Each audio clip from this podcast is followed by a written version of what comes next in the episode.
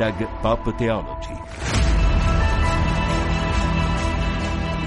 Risposte di fede per l'uomo qualunque.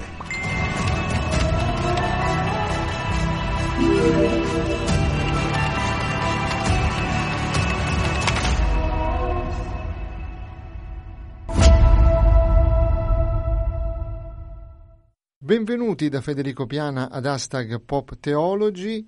e naturalmente io eh, ringrazio tutte le persone che ci stanno ascoltando anche tramite internet vaticanews.va e Federico Piana ricorda anche la possibilità di mandare i vostri WhatsApp, i vostri SMS, sapete, molto utili per poter, come dire, rispondere ai vostri dubbi alle vostre incertezze, anche alle vostre riflessioni. 335 12 43 722, ma lo sapete c'è anche la mail rv che sta per Radio Vaticana Italia chiocciola spc.va e in questa puntata speciale saluto Padre Antonio Rungi, delegato per la vita consacrata dell'Arcidiocesi di Gaeta, teologo e anche superiore della comunità passionista di Itri e santuario della Civita. Grazie per essere con noi, eh, Padre Antonio. Grazie a voi dell'invito e buona solennità di tutti i santi. Puntata speciale in questa solennità di tutti i santi e non possiamo non parlare, caro Padre Antonio, anche della santità della porta accanto, la santità quotidiana. Però ti chiederei subito di spiegarci perché per noi è importante questa solennità. È importante perché mettiamo al centro della nostra preghiera in questo giorno particolare eh, tutti coloro che sono in paradiso, che godono della visione beatifica di Dio ed è una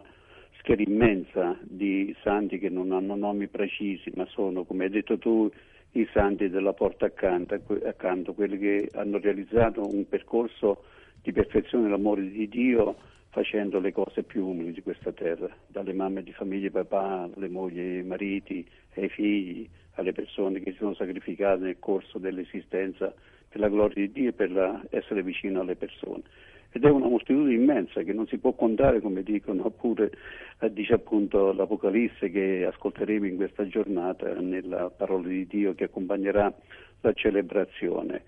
Mentre poi abbiamo i santi Federico conosciuti che ben veneriamo nel corso dell'intero anno e che fanno parte della nostra esperienza perché sono i nostri protettori.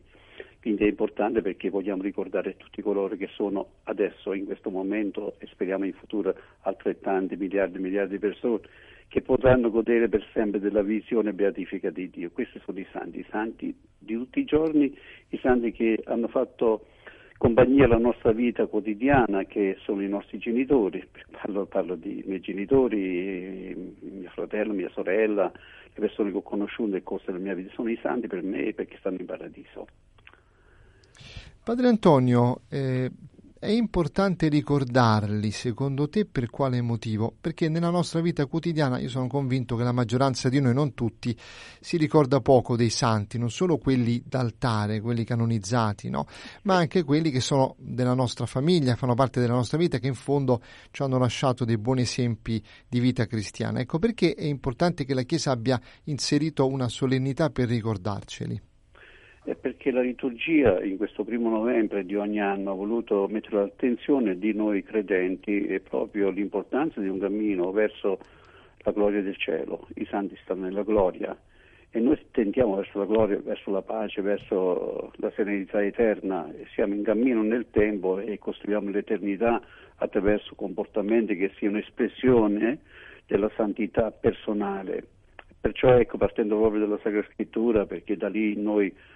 comprendiamo anche il senso di questa festività, questa solennità. E Luca, il Vangelo di Luca, al capitolo 19, versetto 2, afferma questa cosa importante che ci deve accompagnare nella nostra riflessione oggi. Siate santi perché io, il Signore vostro Dio, sono santo. Sono espressioni che vengono dette appunto nell'Antico Testamento esortando appunto Mosè ad indicare la strada per Israele per raggiungere la santità, che poi Gesù fa proprio nella sua testimonianza di vita, offrendo la sua vita sull'altare della croce, e cui il modello della santità diventa per noi Gesù Cristo, il Redentore e Salvatore, il crocifisso, il modello di santità, è il modello che Cristo che si costituisce come l'esempio mirabile di una santità che passa attraverso la donazione, l'amore, il sacrificio, e per quello che dicevamo all'inizio, sono i santi di tutti i giorni che fanno questo, fanno le cose più umili di questa terra, che nel silenzio, nel nascondimento, nella vita semplice che menano giorno per giorno non senza difficoltà in tutti i nostri ambienti e che realizzano il sogno della loro vita di essere in pace con la sua propria coscienza, in pace con gli altri e soprattutto in pace con Dio. Padre Antonio, eh, prima di parlare della santità di tutti i giorni, quella che appunto è la santità della porta accanto, no? perché le domande su sì. questo sono tante, ti vorrei chiedere una cosa, cioè ho sempre avuto come dire, un, un, una curiosità di conoscere per sì. quale motivo la Chiesa ha inserito questa solennità prima della, diciamo così, della festa di, di, di, tutti i santi, prima eh, diciamo così, dei morti, della ricorrenza dei morti che è il 2 di, di dicembre. Ecco che poi apre tutto eh, un mese dedicato ai defunti e poi gli otto giorni classici per lucrare poi le, le indulgenze come ci insegna la Chiesa. Perché questa concomitanza? Perché c'è un legame profondissimo tra la Chiesa che gode della visione beatifica di Dio, che sono i santi, quelli che noi veneriamo in questo giorno, e sono anche quelli che stanno purificandosi nel purgatorio, per cui sono le anime sante del purgatorio, e la Chiesa pellegrina che siamo noi. Quindi questo legame profondissimo a livello spirituale, la Chiesa l'ha congiunto in queste due festività, la commemorazione domani, oggi sono tutti i santi, per dire che non dobbiamo soltanto ricordarci di coloro che già godono della visione beatifica di Dio e pregare perché loro intercedono presso di noi e per noi, ma ricordarci anche di coloro che sono in cammino per la visione completa e eterna di Dio nel Santo Paradiso e sono le anime sante del Purgatorio. In fondo quando parliamo dei defunti, noi cattolici, indichiamo tutte le persone che sono morte e che hanno bisogno della nostra preghiera, del nostro sostegno, per cui domani 2 novembre noi ecco, avremo l'attenzione della preghiera attraverso anche la celebrazione dell'Eucaristia ben tre sante messe che noi sacerdoti celebriamo in questa ricorrenza per dire pregate per le anime sono nel purgatorio. C'è la possibilità addirittura, come ben sai, di lucrare l'indulgenza plenaria per le anime del purgatorio a partire proprio da questa giornata di oggi, primo novembre, e fino a tutto l'ottavario dei morti. Per cui se vogliamo aiutare un cammino spirituale per le persone che sono in attesa della visione beatifica di Dio, dobbiamo anche fare questo, confessarci, comunicarci, partecipare all'Eucaristia, recitare le preghiere secondo quello che è prescritto dalla norma per lucrare le indulgenze per i propri cari. Tu mi dicevi perché sono legato, per questo motivo, perché noi siamo in cammino la Chiesa che si sta purificando aspetta la nostra preghiera e la Chiesa che gode della visione beatifica di Dio il paradiso, in poche parole, è strettamente legata a questo mistero della grazia, della redenzione che Dio ha operato attraverso la missione di Gesù Cristo che sulla croce ha offerto il suo sangue per noi in remissione dei nostri peccati. La santità è una santità piccola. Molti santi hanno detto, beh, se non cerchiamo Dio nelle cose piccole difficilmente lo troveremo perché Dio si nasconde nelle cose piccole. Eh, io ti faccio una domanda, perché eh, noi facciamo fatica a trovare Dio nelle cose piccole e soprattutto quanto è importante questa santità della porta accanto quotidiana. Io ho dei libri bellissimi su dei santi ma che sono delle agiografie così così belle, così che io dico, beh, ma forse eh, imitare questo santo non ce la farò mai, no? Perché si racconta di questi santi che fanno cose miracolose, che hanno dei doni straordinari. Beh, dico, guardando la mia vita, forse santo non ci diventerò mai. In realtà, ecco, forse queste agiografie hanno un po', come dire, no, posto l'attenzione su alcune questioni di, dimenticandosene di altre, che poi il Concilio Vaticano II ha rimesso, ha rimesso in, in, piedi. Ecco, io ti chiedo, quanto è importante questa santità delle cose piccole? Importantissimo perché i santi sono diventati santi e poi proposti a modello di comportamento per noi cristiani perché hanno fatto le cose ordinarie in modo straordinario. Guarda, non è un gioco di parole. Io posso fare un gesto anche di prendere, non lo so, una penna tra le mani e farlo con l'amore, sapendo che quella penna mi serve per scrivere qualche cosa di importante,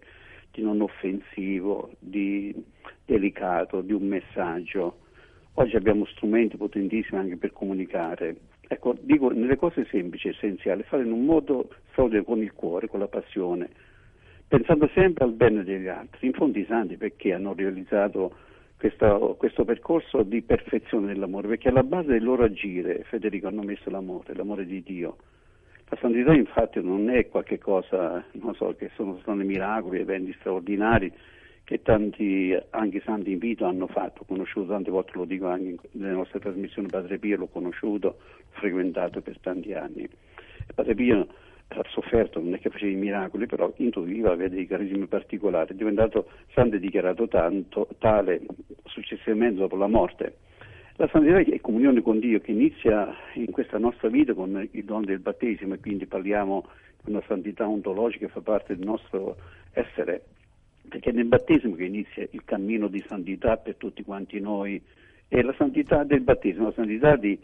fare il bene e di evitare il male. Quindi la semplicità della santità sta nel dire ma io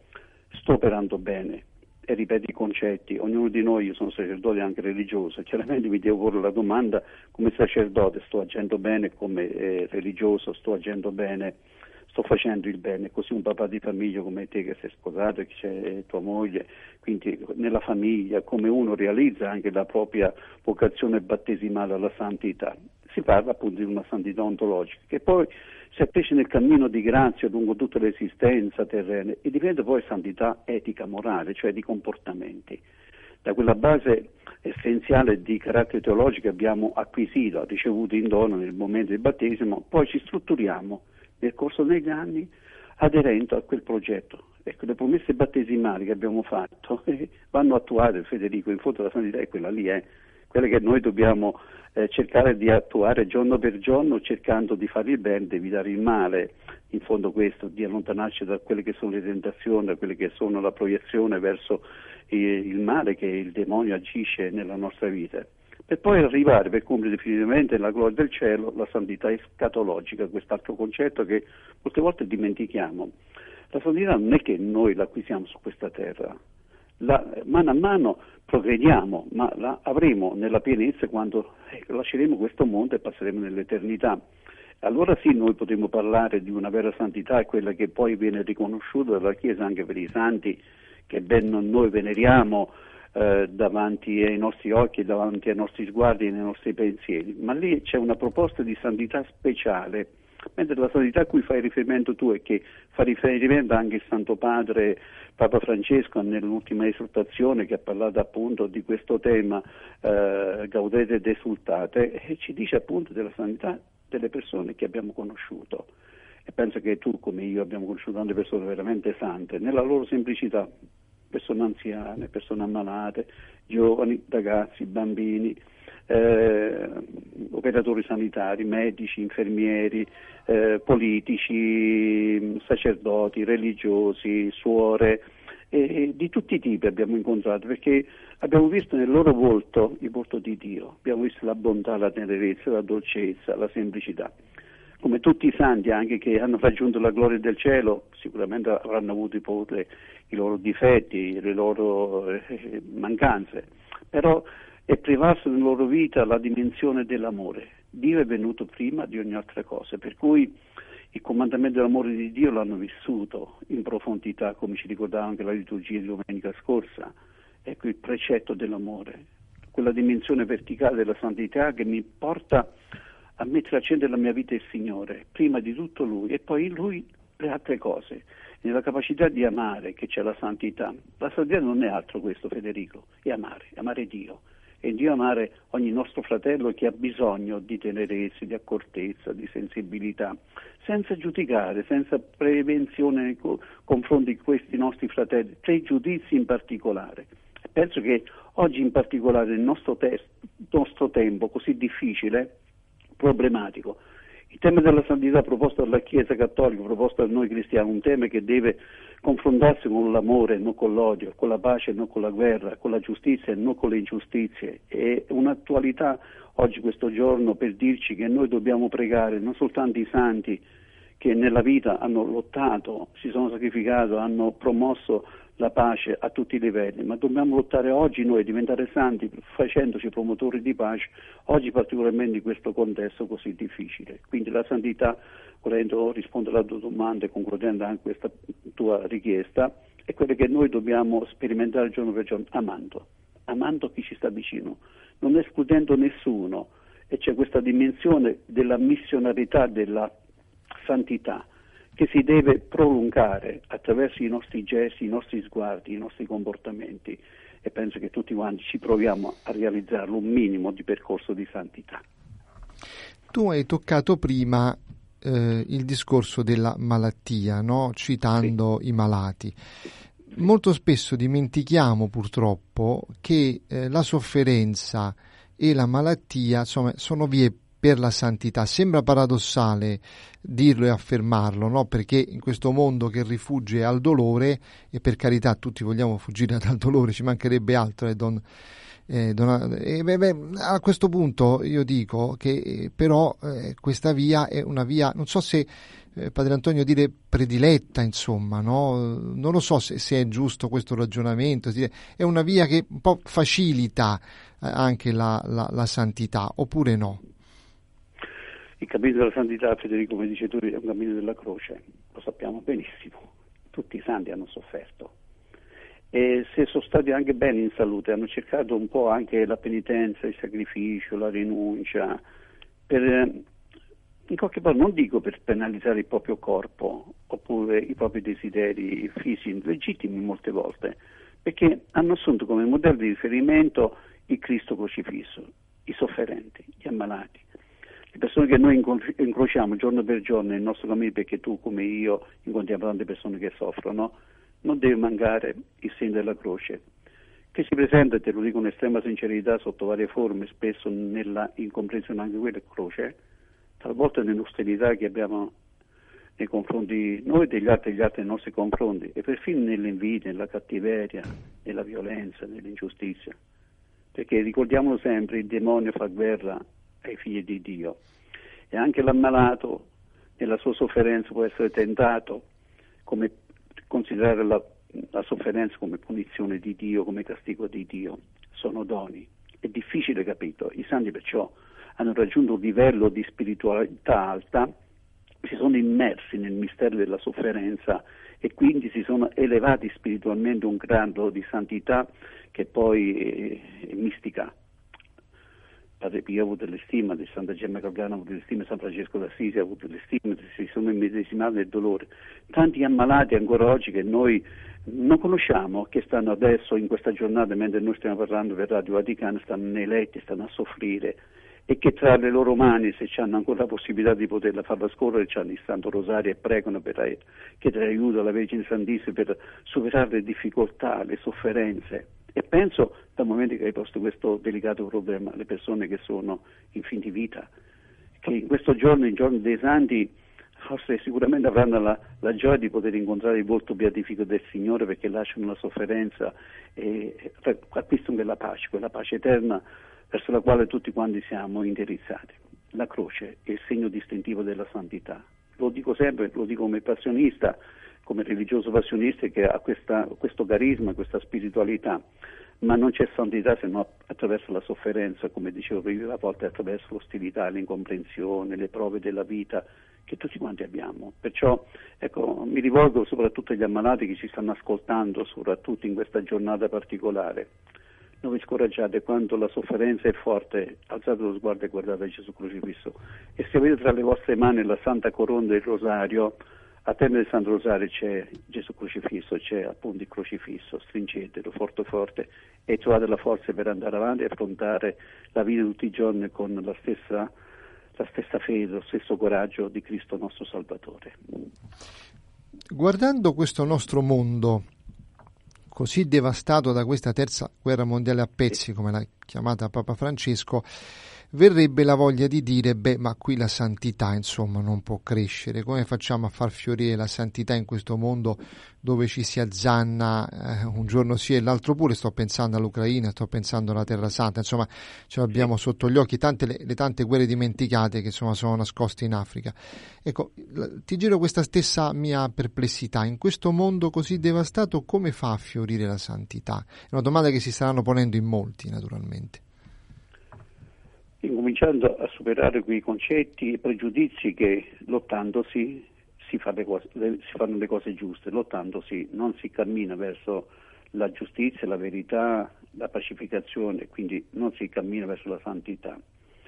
Voglio dirvi, quando si parla di guerre sante, di lotte per raggiungere uno scopo nella vita, noi stiamo fuori ogni logica anche religiosa, perché nessuna religione proclama la guerra, nessuna al mondo. Tutte le vere religioni parlano di pace. In questo mondo, come hai detto tu, un, un, un conflitto a pezzettino di terza guerra mondiale, come ripete spesso Papa Francesco, cosa possiamo fare noi cattolici, noi cristiani, noi che in qualche modo aspiriamo, desideriamo profondamente il desiderio di pace, essere pacificatori. Io dico, la pace non la possiamo costruire noi nelle sedi competenti delle Nazioni Unite eh, oppure tra i grossi nomi del governo mondiale del mondo. Possiamo costruire nel piccolo, nelle nostre attività quotidiane, nella nostra parrocchia,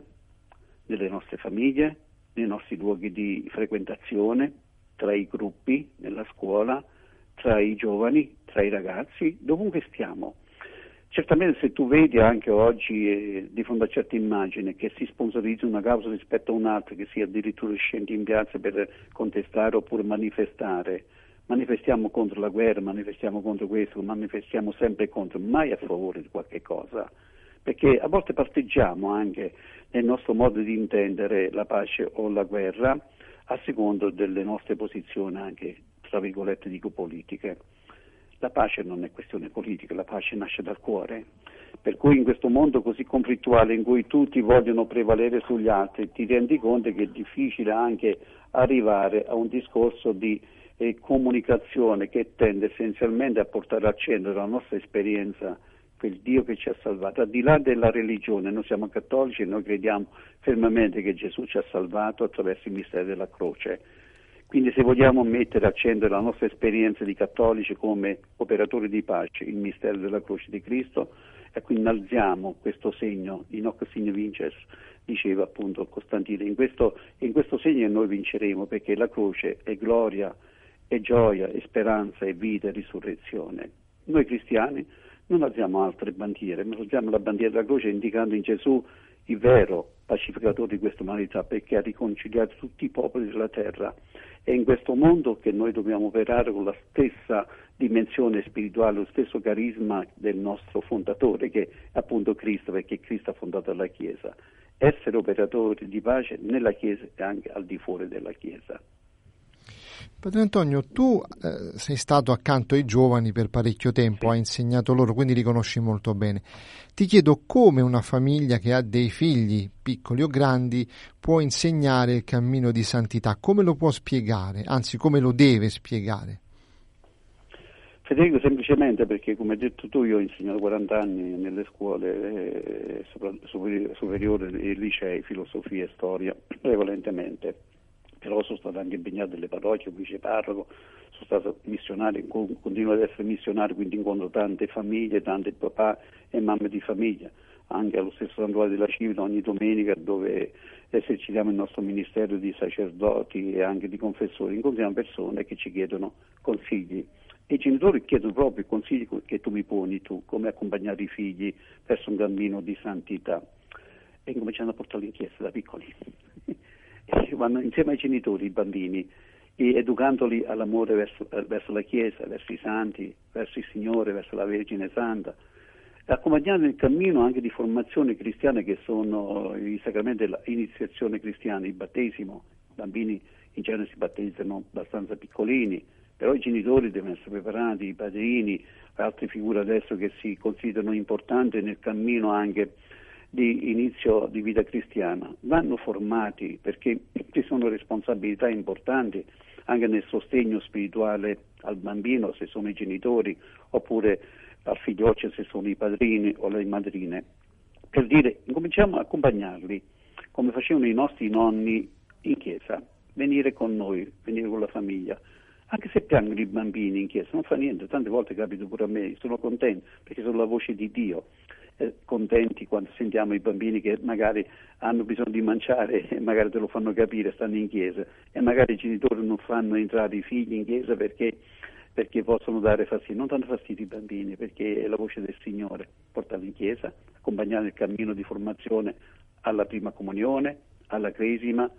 e soprattutto al matrimonio, perché oggi anche questa dimensione abbiamo dimenticato, si accompagnano i giovani al matrimonio, li si forma e non soltanto attraverso i corsi che noi facciamo in tutte le foranie per preparare i giovani ad a, decidersi per addivenire al matrimonio sacramento, ma accompagnarla anche psicologicamente, affettivamente, spiritualmente, non lasciarli a se stessi perché capita purtroppo Federico che una volta che i bambini hanno ricevuto la prima comunione la cresima, i giovani, oppure sono sposati, vengono lasciati a se stessi e non frequentano più, non sono curati. Eppure so benissimo che in tutte le parrocchie d'Italia e del mondo si fa moltissimo da questo punto di vista rispetto al passato, per dire che la Chiesa ha messo in campo tante energie di carattere spirituale per accompagnare la formazione spirituale dei piccoli, dei giovani, degli adolescenti e anche di coloro che eh, camminano verso il matrimonio. Questo penso che sia importante, tu mi hai fatto questa domanda e ti dico come fare in questo modo. Non le lasciamo sole, i genitori siano presenti e non soltanto nel giorno della festa, della prima comunione, della cresima oppure del matrimonio, siano presenti sempre e diano il conforto necessario quando il giovane è smarrito, è scoraggiato, magari ha ricevuto un brutto voto a scuola e quindi ha bisogno di essere incoraggiato perché può magari desistere anche un cammino. Anche quello è accompagnamento spirituale, un cammino di santità che passa attraverso i sacrifici e a volte attraverso anche la sconfitta. Beh, perché i giovani, Padre Antonio, vogliono la santità, anche se la cercano, anche se apparentemente non sembra a noi così, no? Non sono disinteressati. Federico, se vai a vedere un po' tutti i santi del passato e dell'oggi, molti sono giovanissimi, eh? Un po' perché morivano perché c'era la fame, c'era il bisogno, la malattia, ma perché i santi non hanno un'età precisa, non sono quelli che hanno 90 anni, sono tanti santi perché hanno fatto un cammino lungo, a volte hanno avuto 12 anni, penso a Santa Maria Guaretti o no, da martire a 12 anni, penso a, a un San Gabriele del Dorato, parlo dei santi passionisti, hanno 24 anni, penso a un Beato Grimoaldo Santa Maria di Pontecorvo, 19 anni, San Domenico Savio, San Luigi Gonzaga. Se andiamo a vedere la santità giovane, anche Carlo Acutis, sono giovani. È una santità giovanile, per dire aspirano alla santità nella perfezione, nella semplicità, nell'attualità anche del discorso di una formazione che ha attinenza con i tempi moderni. Carlo Acutis è un giovane beato che è incamminato verso la canonizzazione e che è venerato un po' da tutte le parti. E perciò per dire come dicevi tu, la santità giovanile è sentita nel cuore dei giovani, è una, gio- una santità che passa attraverso anche delle scelte di coraggio, a volte di investimento anche in settori che a volte sembrano no, ma è possibile si può diventare santo giocando a calcio, certo,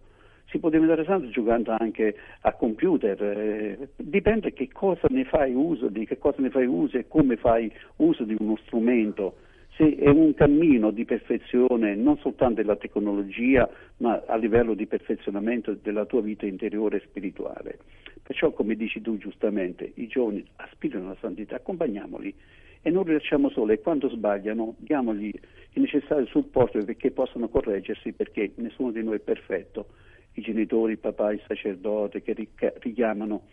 ai propri giovani comportamenti più consono al loro cammino di purificazione, santità e perfezione, facciano pure questo cammino, ma diano un buon esempio, perché è facile dire, ma è difficile fare.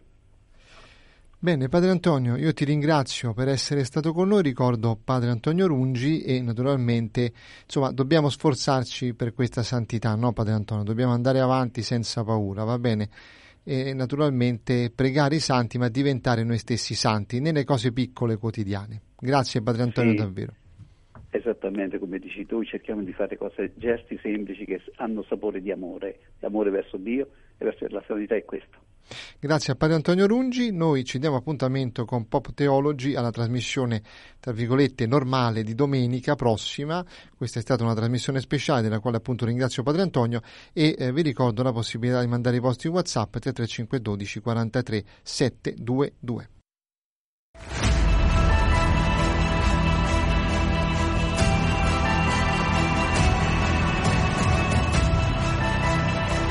Hashtag Pop Theology.